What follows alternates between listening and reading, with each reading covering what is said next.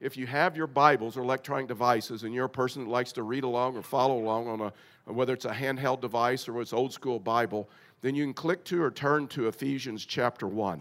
Ephesians chapter 1 is where we're going to be this morning. And if not, if you don't have a Bible or a handheld device with, with, with an app, with a Bible app, then the words are going to come up to the scripture in a few minutes as, as, as we read those.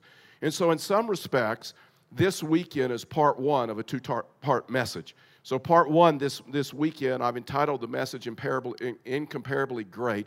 And then next weekend, when we look at what God has been doing and what God is doing, what we believe He's going to do in the future, that's going to be more of an illustration of this message. So, this message is foundational for, for next week. And so, so, Ephesians chapter 1, verse 19 is, is like our focal passage, and we'll jump back up to verse 1 and we'll walk, walk our way through. But this is the focal passage, it's like the heart of the message. And so here, here's what it says, verse 19. And it says, And what is the measurable greatness of his power towards us who believe, according to the mighty working of his strength? And so when you look at this passage, Paul is talking about that this power of God is incomparably great. And so you can take those two words, and a lot of theologians hang on the two words greatness and, and, and, and power. And so when you look at it in the Greek, it means like megaton dynamite power offered to you. That as a believer, that we have this megaton dynamite power that is offered to us as believers. But for me, that's not where the weight of this verse is. For me, it's that word incomparably. When you look at that word incompar- incompar- immeasurably is what this says. Incomparably great is what I said.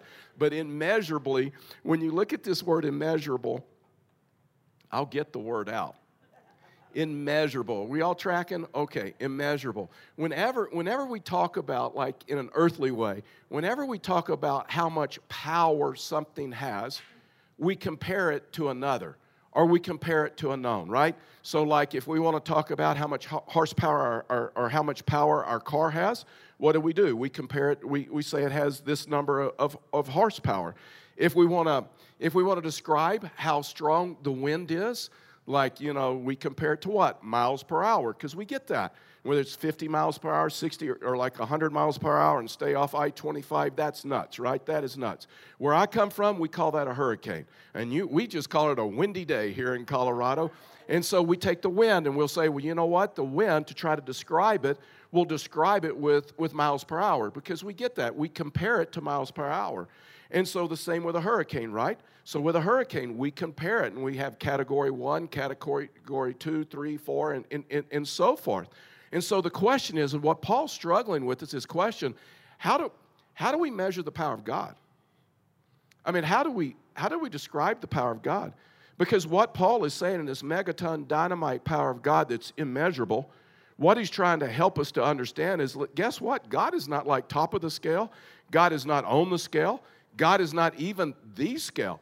God is power. And what Paul goes on and lets us know is this issue that, that God is willing to, like, or, or anybody that has power is because God has given it to them. He goes on and says, flowing through you, verse 19 says, immeasurable greatness of his power towards us who believe. And so that is a little Greek word that says that any man or woman that has power, power of God in their life, is because God gave it to them. It is because God gave them. And so when you look at this, you realize that as believers in Christ, that we can have this, this immeasurable power of God, this megaton dynamite power of, of, of God. But, but when, when you talk to Christians or most people in churches, they don't deny the resurrection of Jesus Christ. But you know what a lot of them do- deny? A lot of them deny the power of God in their life. I mean, many, many contemporary Christians, many Christians in our time really and truly believe that, that, that God no longer has the power to answer prayer, to perform a miracle, to meet your needs, to take care of you, to provide for you, or to give you strength. I mean, when you look at this issue, and there's all kinds of doctrines written around this, there's all kinds of theologies written around this, that all of those gifts, like the miracle of God of answering a prayer and healing and some of those other things, they were dispensed. That's dispensationalism. They were dispensed a long time ago. That was for then, not for now. But yet, my Bible tells me listen, my Bible tells me God is the same yesterday, today, and tomorrow. And I'm here to tell you that that power, that power is available to you still. That we have for us the immeasurable power of God, the megaton dynamite power of God, and that to answer prayers, to provide for you. Listen, I believe, and just so you know, just to be transparent and so you, you don't have to wonder where I'm at, I believe God still heals. And I believe God still does miracles. And I believe that God still sustains you with His sustaining power. And so when you look at my theology, and maybe this will help you, this is just like for free. I spent longer last night on it than I, than I intended to, but I just thought it was somewhere where we needed to sit in the message. That I believe God heals three different ways, and I've seen it. And so the first way is, is, is God heals naturally. God uses your body, right? I mean, that's a miracle all in itself that God has created your body to where it, in some areas it can heal itself, right? I can cut my finger, I can put a band aid on it, I take the band aid off a few days later, and guess what? The scar is gone. It's like magic, it's amazing. There's been times that I've gone to the doctor and thought I had a sinus infection, thought I had something, and he said, No, it's just a cold. And so as a result, your body will heal itself. You just need to go home, drink plenty of fluids, take some vitamins, get some rest, and you'll be fine. And there's some times that we can get an illness or, or, or, sickness, and our body will fight that off. That's so sometimes God uses your body. And sometimes God uses medicine. He uses doctors and He uses nurses to help us, right? And so there are times that we go to the doctor and we've broken a bone. And God will use a doctor to fuse to put that bone back together, but a doctor cannot make the bone grow back together. God does that. And so there's been times that I've gone to the doctor. and He says, You know what you need? You need some meds. You know what you need? You need a surgery. And but there's some times that God heals. I'm just telling you, there's some God, times God heals miraculously. There's like we can't understand it. We just can't understand it. I mean, he just he just heals, and it, it, it defies all logic and all all understanding. And sometimes God will take and He will put all three together and he'll use your body, he'll use medicine, he'll use surgery, and then he just heals miraculously. I was thinking about this the other night, and it literally got me excited when all of a sudden I noticed this file in my computer. Do you realize I have a file in my computer, and some of the files are over 15 years old of, of funerals that I have planned with some individuals in this church 15 years ago because they were given a diagnosis that they were only, going to live six months or a year or two years. And so, as a result of that, they came in my office and they met with me and we planned out their funeral. I have yet to preach those funeral messages. I have over five of them in that file. I have over five of them in that file. And many of you, many of you in this room have been given diagnosis or you have come to a place of of deep personal pain, and nobody thought you would make it through it. And God did something. God did something in that moment. I still believe, as your pastor, Jesus Christ is the same yesterday, today, and tomorrow, and we can trust Him. And the same power that the apostles had in the New Testament, we still have today we still have today. And this is what Paul is trying to help us to understand. Paul is trying to get us to understand. But unfortunately, there's some people around us that say, you know what? God only moves where it's logical, and God only moves where it makes sense, and God only moves in ways that it can. Can, that I can understand, but I am here to tell you there's something powerful about the mystery of God. When God just moves and we don't understand, there's some of you in this room that have gone through unbelievable loss, unbelievable hurt and pain. And the only reason you're still able to come in that room, this room, and lift hands and worship Him is why? Because His sustaining power in your life. And so this morning, I want to give you three things if my voice holds up. Three characteristics of the Christian. The first one is this what Paul is telling us is we're to live by faith, is we're to come to that place regardless of, regardless of our age. We're to live by faith. Verse 15, he said, This is why. Since I heard about your faith in the Lord Jesus and your love for all the saints, not some of the saints, not the saints you agree with, not the saints that you like, not the saints that have the same opinion as you, all. I mean, I, I even looked it up. And I even said, you know, well, what does the Greek say about this word all? You know what the, you know what the Greek says? All that he, he, he talks about this love for all the saints. And Paul is talking about this issue that as believers, we live a life of faith regardless of our age. Now, listen, the American dream tells us what?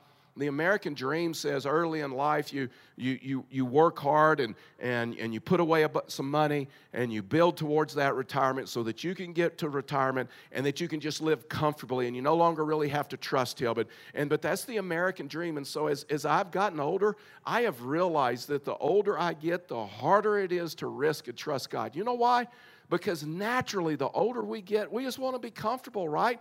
We're worried about our 401k, we're worried about our retirement, we're worried about some other things. And so, the older we get, that if we're not careful, we just want to get comfortable. But Paul said that that may be the American dream, that is not the kingdom path. And that is not the kingdom of God. I will never forget, just, just thinking through this about it does get harder the older that you get to remind yourself that in these moments we still trust God. Then in our, in our 30s, in our mid 30s, God called us to leave Houston, Texas, and come to Pueblo, Colorado to plant a church. And, and we liquidated everything. We moved our family just on a scripture. And, uh, and a lot of people will stop me and say, man, that must have taken amazing faith to like do that. It did take faith, but I was still young enough to where I could reason, you know what, we could go do this for five years, and if it doesn't work out, I can go back to Houston, Texas. I can get a job in engineering. I can work another three years. I can rebuild my retirement. I can take care of myself. And so I, I had that safety net, right? I cannot imagine at my age, 63 years of age, if God called me again to liquidate everything, risk everything, and just trust Him this is the type of faith that Paul's talking about. I mean, when I read Noah and I read Moses and I read Joshua and Caleb, that late in life that they were just still trusting him.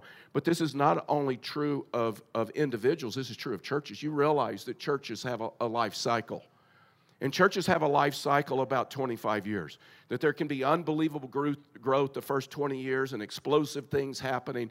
And then all of a sudden, like it, like it, like at year 20, when there's some success and there's some other things, that the church just wants to get comfortable. And they no longer want to risk and they no longer want to trust and they, they just want to be comfortable. And as a result of that, they slowly start to plateau and they slowly, slowly, slowly start to decline.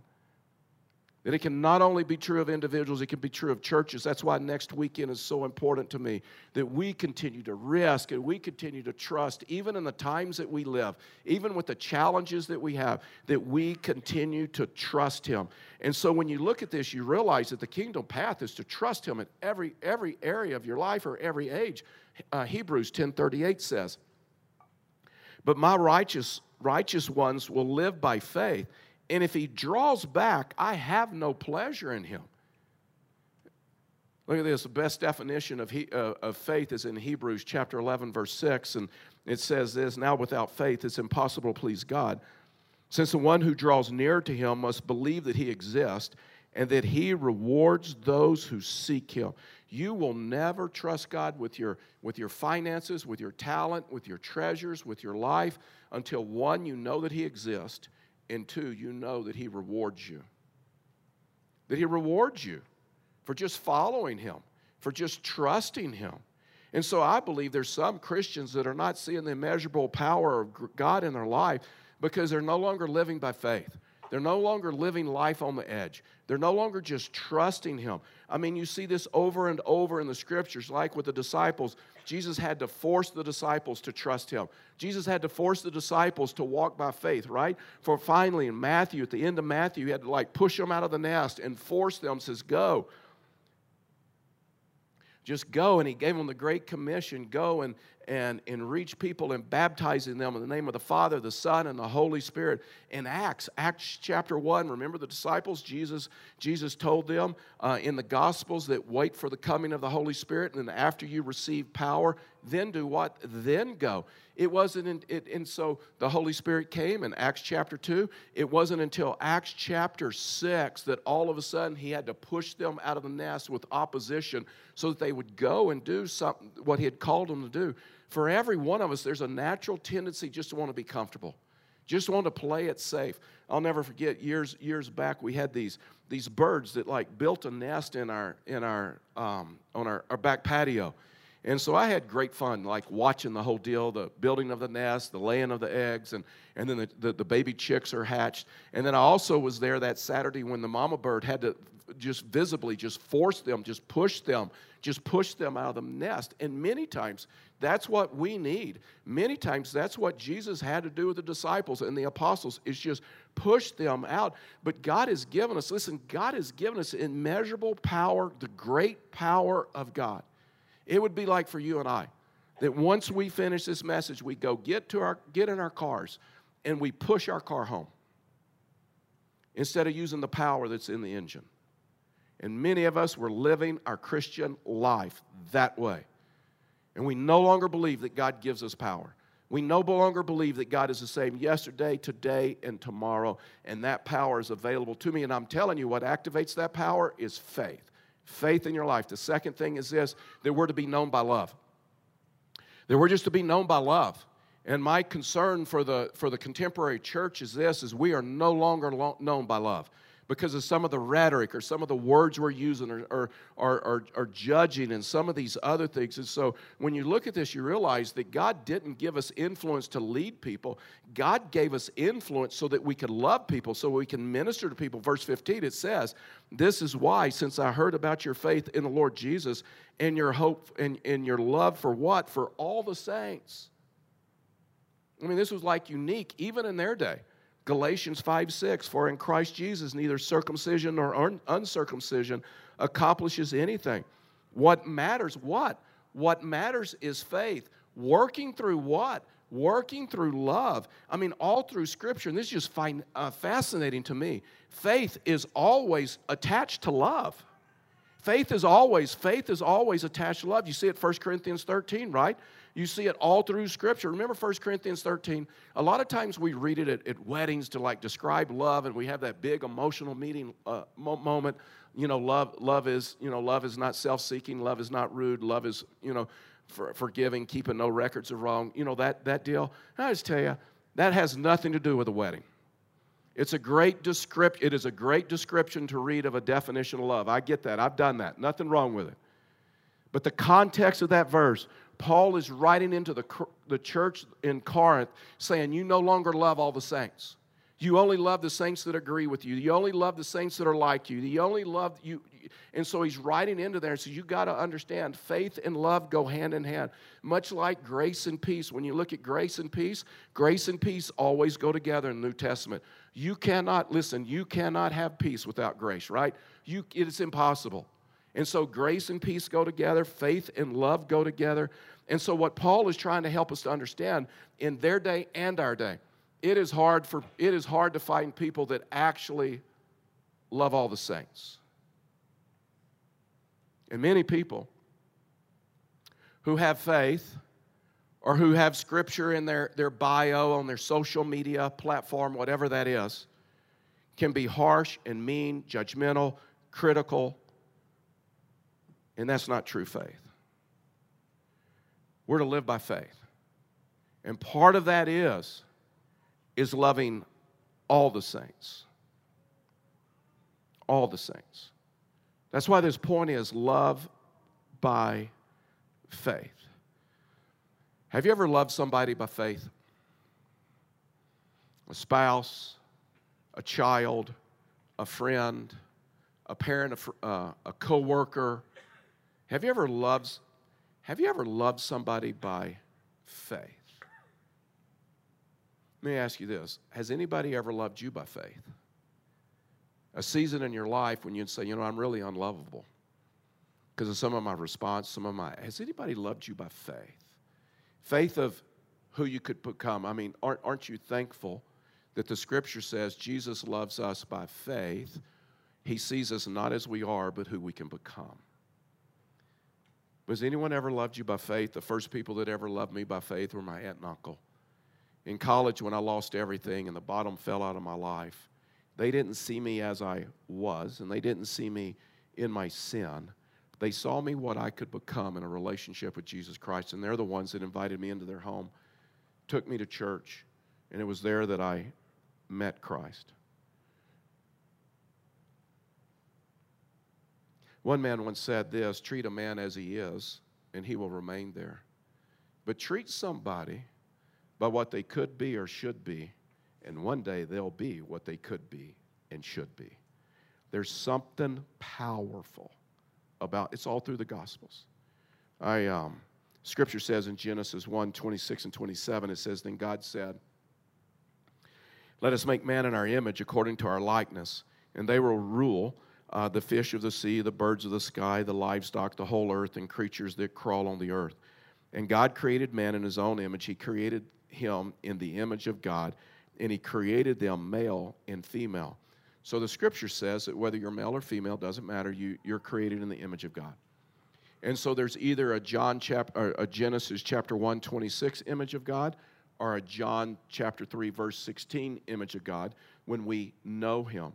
But what the scripture says is that we are created, everyone is created in the image of God.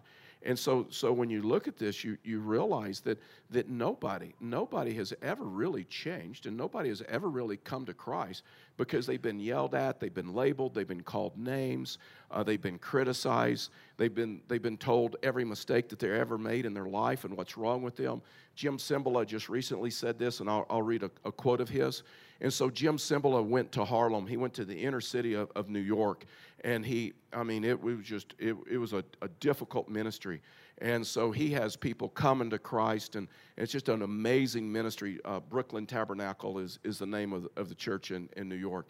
And here's a quote of his, and here's what he says He says, We live in a world that says, if you're like me and agree with me, I love you. If you're different or don't think like I do, I don't like you. But God's love isn't like that. God demonstrates his own love for us in this. While we were still sinners, Christ died for us. And Jim Cymbala was trying to help his church, and he's trying to help us to understand that we love, and we love through through faith. And so love is not love is not like tolerating one another, right? So the world will tell you that you know what love is. Love is like like when you tolerate someone. That is not love, and that is not biblical love. Can you imagine going to romantic dinner and candles on the table, and someone looks across the, the table at you and they look you in the eyes and say, Hey, baby, I'm going to tolerate you for the rest of my life? that is not love. That is not love. And so you realize what the, what the scripture says is we love people, we engage with people, but we still, we still talk about repentance. We still talk about Jesus, but that, that is, is love it's accepting one another. And, and sometimes we accepting is not approval and approval of somebody's actions, but it's embracing one another, it's encouraging one another, it's supporting one another. It, it's, it's, it's, it's, it's walking through life together because we're, we're all different, right? I mean, we're all different. Some of us, some of us like meat, and some of us, you know, some of us are vegetarians. And you know how come we know you're vegetarians? Because you always tell us. And so, uh, you was, have you ever noticed that? You always tell us, and we love you. We love you. I'm telling you, I love you. It just, it just saves more meat for me. And so, uh, so we love you. And so we're all different. Listen, I, I just want to tell you just a, person, a very personal story to maybe help you understand how I live this out. I have a friend that I, I met in the, in the community, and, and, uh, and uh, he, he's not a Christian. He's not a Christian. And so I've, I've, I've built a relationship with him, and I love him. And, but we don't agree on anything. Uh, we don't agree on the definition of marriage, and we don't agree when life begins, and, and we, don't, we don't agree on uh, that God gives gender and assigns gender. We don't agree on any of that. We don't even agree on how to make peanut butter and jelly sandwiches. And so, I mean, we don't agree on anything, but this man, God has given me a deep love for this man to reach him. And so we, we, have this, we have this relationship. And there's times that I tell him, I just, I just want to see you in heaven with me one day. I just want to see you in heaven with me one day. And so I've known this man for four or five years. Thanksgiving morning, I'm working through the scriptures and doing my life journaling, and all of a sudden his name came to my mind, and I could not get his name off of my mind. And so I says, Well, you know what? Must be of the Lord. I'm going to text him. And so I sent him just a really simple text and said, Hey, called his name. I said, I just want you to know on this Thanksgiving Day, I am thankful. I am thankful for our friendship. And I hope you have a good day with your family and friends. And he texted me back and says, Thank you, and I'm thankful for your friendship as well. A few days later, I was out and he was with his buddies, and I was walking up, and he, he walked away from his buddies so his buddies wouldn't hear him. and he came over to me and he literally got emotional. I mean, his eyes watered and he got emotional. I've never seen him get emotional. And all of a sudden, he just hugs me and he says, I am, um, I'm still shocked. I'm still shocked that you're grateful for our friendship and relationship. We disagree on so many things. I'm just shocked. And I called his name and I says, Well, you know what? I still want to see you in heaven with me one day. And I believe that day is going to come. And I'm going to continue to be your friend. And so this is what this is what Paul is talking about. And the third and the last thing is this is pray by faith and love. And pray by pray by faith and love. Listen, I'm telling you, faith will only take you so far.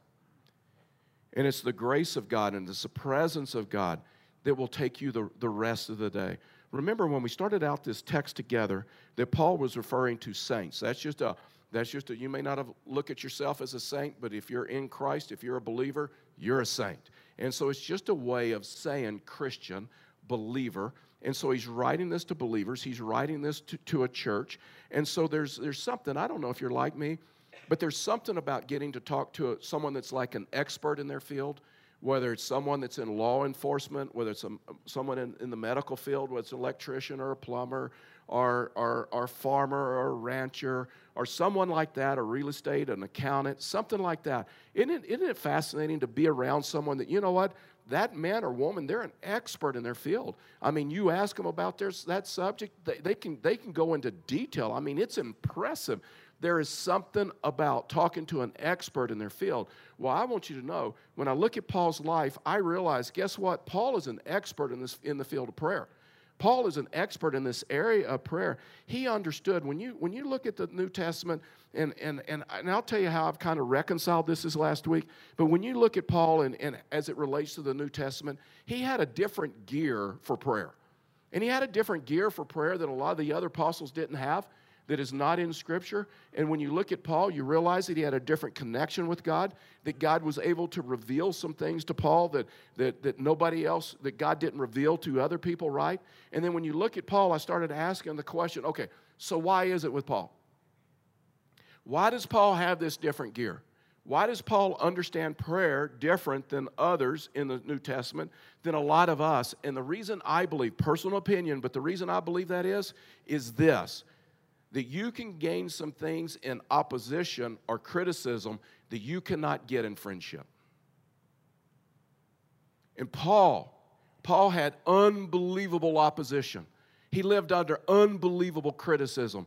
People criticizing his motives, people criticizing if really apostle, people even criticizing if he was a believer when he's stuck in jail for living out his faith. The people in the church are criticizing him and said maybe he was outside of the will of God. They were trying to split the church, they're trying to take the church. And Paul walked through times of just great opposition. And here's what I've learned about this you can gain some things in opposition that you cannot get in friendship. And what I mean by this, when you're under a lot of opposition, when you have people criticizing you, it will push you to your knees. It will help you to understand that guess what? I am only going to get through this by the power of God. I am only going to get through this by, by his power in my in my life. And that was that was Paul. Paul had this dependency on God like, like no other. And a lot of us will never learn to pray, pray until we get desperate. We'll never learn to pray until we realize, unless I get the power of God applied to my circumstance and my situation, I don't think I'm going to make it through this. Here's what Paul wrote. This is his prayer, much different than ours. Verse 16. I never stop giving thanks for you as I remembered you in my prayers. I pray that the God of our Lord Jesus Christ, the glorious Father, would give you the spirit of wisdom and revelation and the knowledge of Him I pray that the eyes of your heart may be enlightened so that you may know what is the hope of his calling, what, what is the wealth of his glorious inheritance, what in the saints, and what is the measurable greatness of his power towards us who believe, according to the mighty working of his strength. He exercised this power in Christ by raising him from the dead, seating him at the right hand in the heavens, far above every ruler and authority, power and dominion, and every power, uh, title given not only in this age, but also in the one to come. When you look at Paul, Paul, listen, Paul kept asking. Paul kept asking for God's power to apply to his situation and his circumstance. True prayer is when we continue to ask, even though we can't see anything happening. There is a false belief that, that people believe that unless I can see evidence of God doing something, then that means He's not doing anything. Come next week, you're going to learn, we're going to illustrate this next week. That just because you and I cannot see God doing something in your life, in a relationship, what you're asking Him to do, doesn't mean that He's not doing anything. When you look at this, you realize Paul prayed much differently than we pray. When we pray for other people, we tell God how to change them, right? If we're honest. God, this is what you need to take care of. God, this is what you need to, this is what you need to change. And, and, whether we realize it or not, we begin playing God, playing God. I know what's best for them. I know what's best for the whole world. But when you look at Paul, look what Paul does. Paul prayed that that that you may get that that you may give that God may give you the spirit of wisdom and revelation. You know what he's praying? He says, God, would you give them ability to make the right decision? Would you give them the ability to have wisdom? You know what wisdom is? Wisdom is not just seeing a problem, but wisdom is knowing how to handle that problem, to take God's word and apply it to your situation. And so when you look at Paul, Paul begins praying. Listen, Paul begins praying for other people, not saying how to change them because this is a difficult church. God, would you give them the wisdom? Would you give the ability to make the right decision? Would you give them the ability to know you? God, would you listen? Prayer is the language to get to know God. Prayer is not about getting. Prayer is not about using the scripture like this legal document and this contract to God, I'm claiming this verse, and unless you do this, then you're in breach of contract, and I'm angry and mad at you forever. Prayer is the language that we use to get to know the heart of the Father. I'm telling you, this issue of prayer that Paul understood to where you come to the place that you keep asking, you keep whether it's a whether it's a spouse, whether it's a friend, whether it's a child, whether it's a parent, whether it's someone that you work with, that God, would you just give, would you just give them the ability? Would you give them the wisdom? Would you give the revelation? Would you give them a desire to know you, to know you deeper? Verse 18, Ephesians 1. And I pray that the eyes of your heart, watch this, may be enlightened so that you may know what is the hope of his calling, what is the wealth of his glorious inheritance in the saint. That is what I pray for my friend. That is what I pray. And you know what Paul says in verse 22? We'll read it and we'll close. Paul says, even though your problems are over his, your head, they are under his feet because he's sovereign, because he's in control, because his power is immeasurable. You can't compare it to anything. I mean, that, I mean, it's a megaton dynamite power of God that when you and I learn how to attach, take His power and apply it to our situation, things happen. Verse 22 And He subjected everything under His feet and appointed Him as head over everything for the church, which is His body, the fullness of the one who, who fills all things in every way. Prayer is getting to know God. And prayer does not change me. I'm sorry, prayer does not change God. Prayer changes me. Is I get to know Him, and all of a sudden I start lining up with Him instead of Him starting to line up with me. And I have testimony after testimony, and many of you in this room do too, of how God applied His power to your situation. Would you bow your heads with me and close your eyes?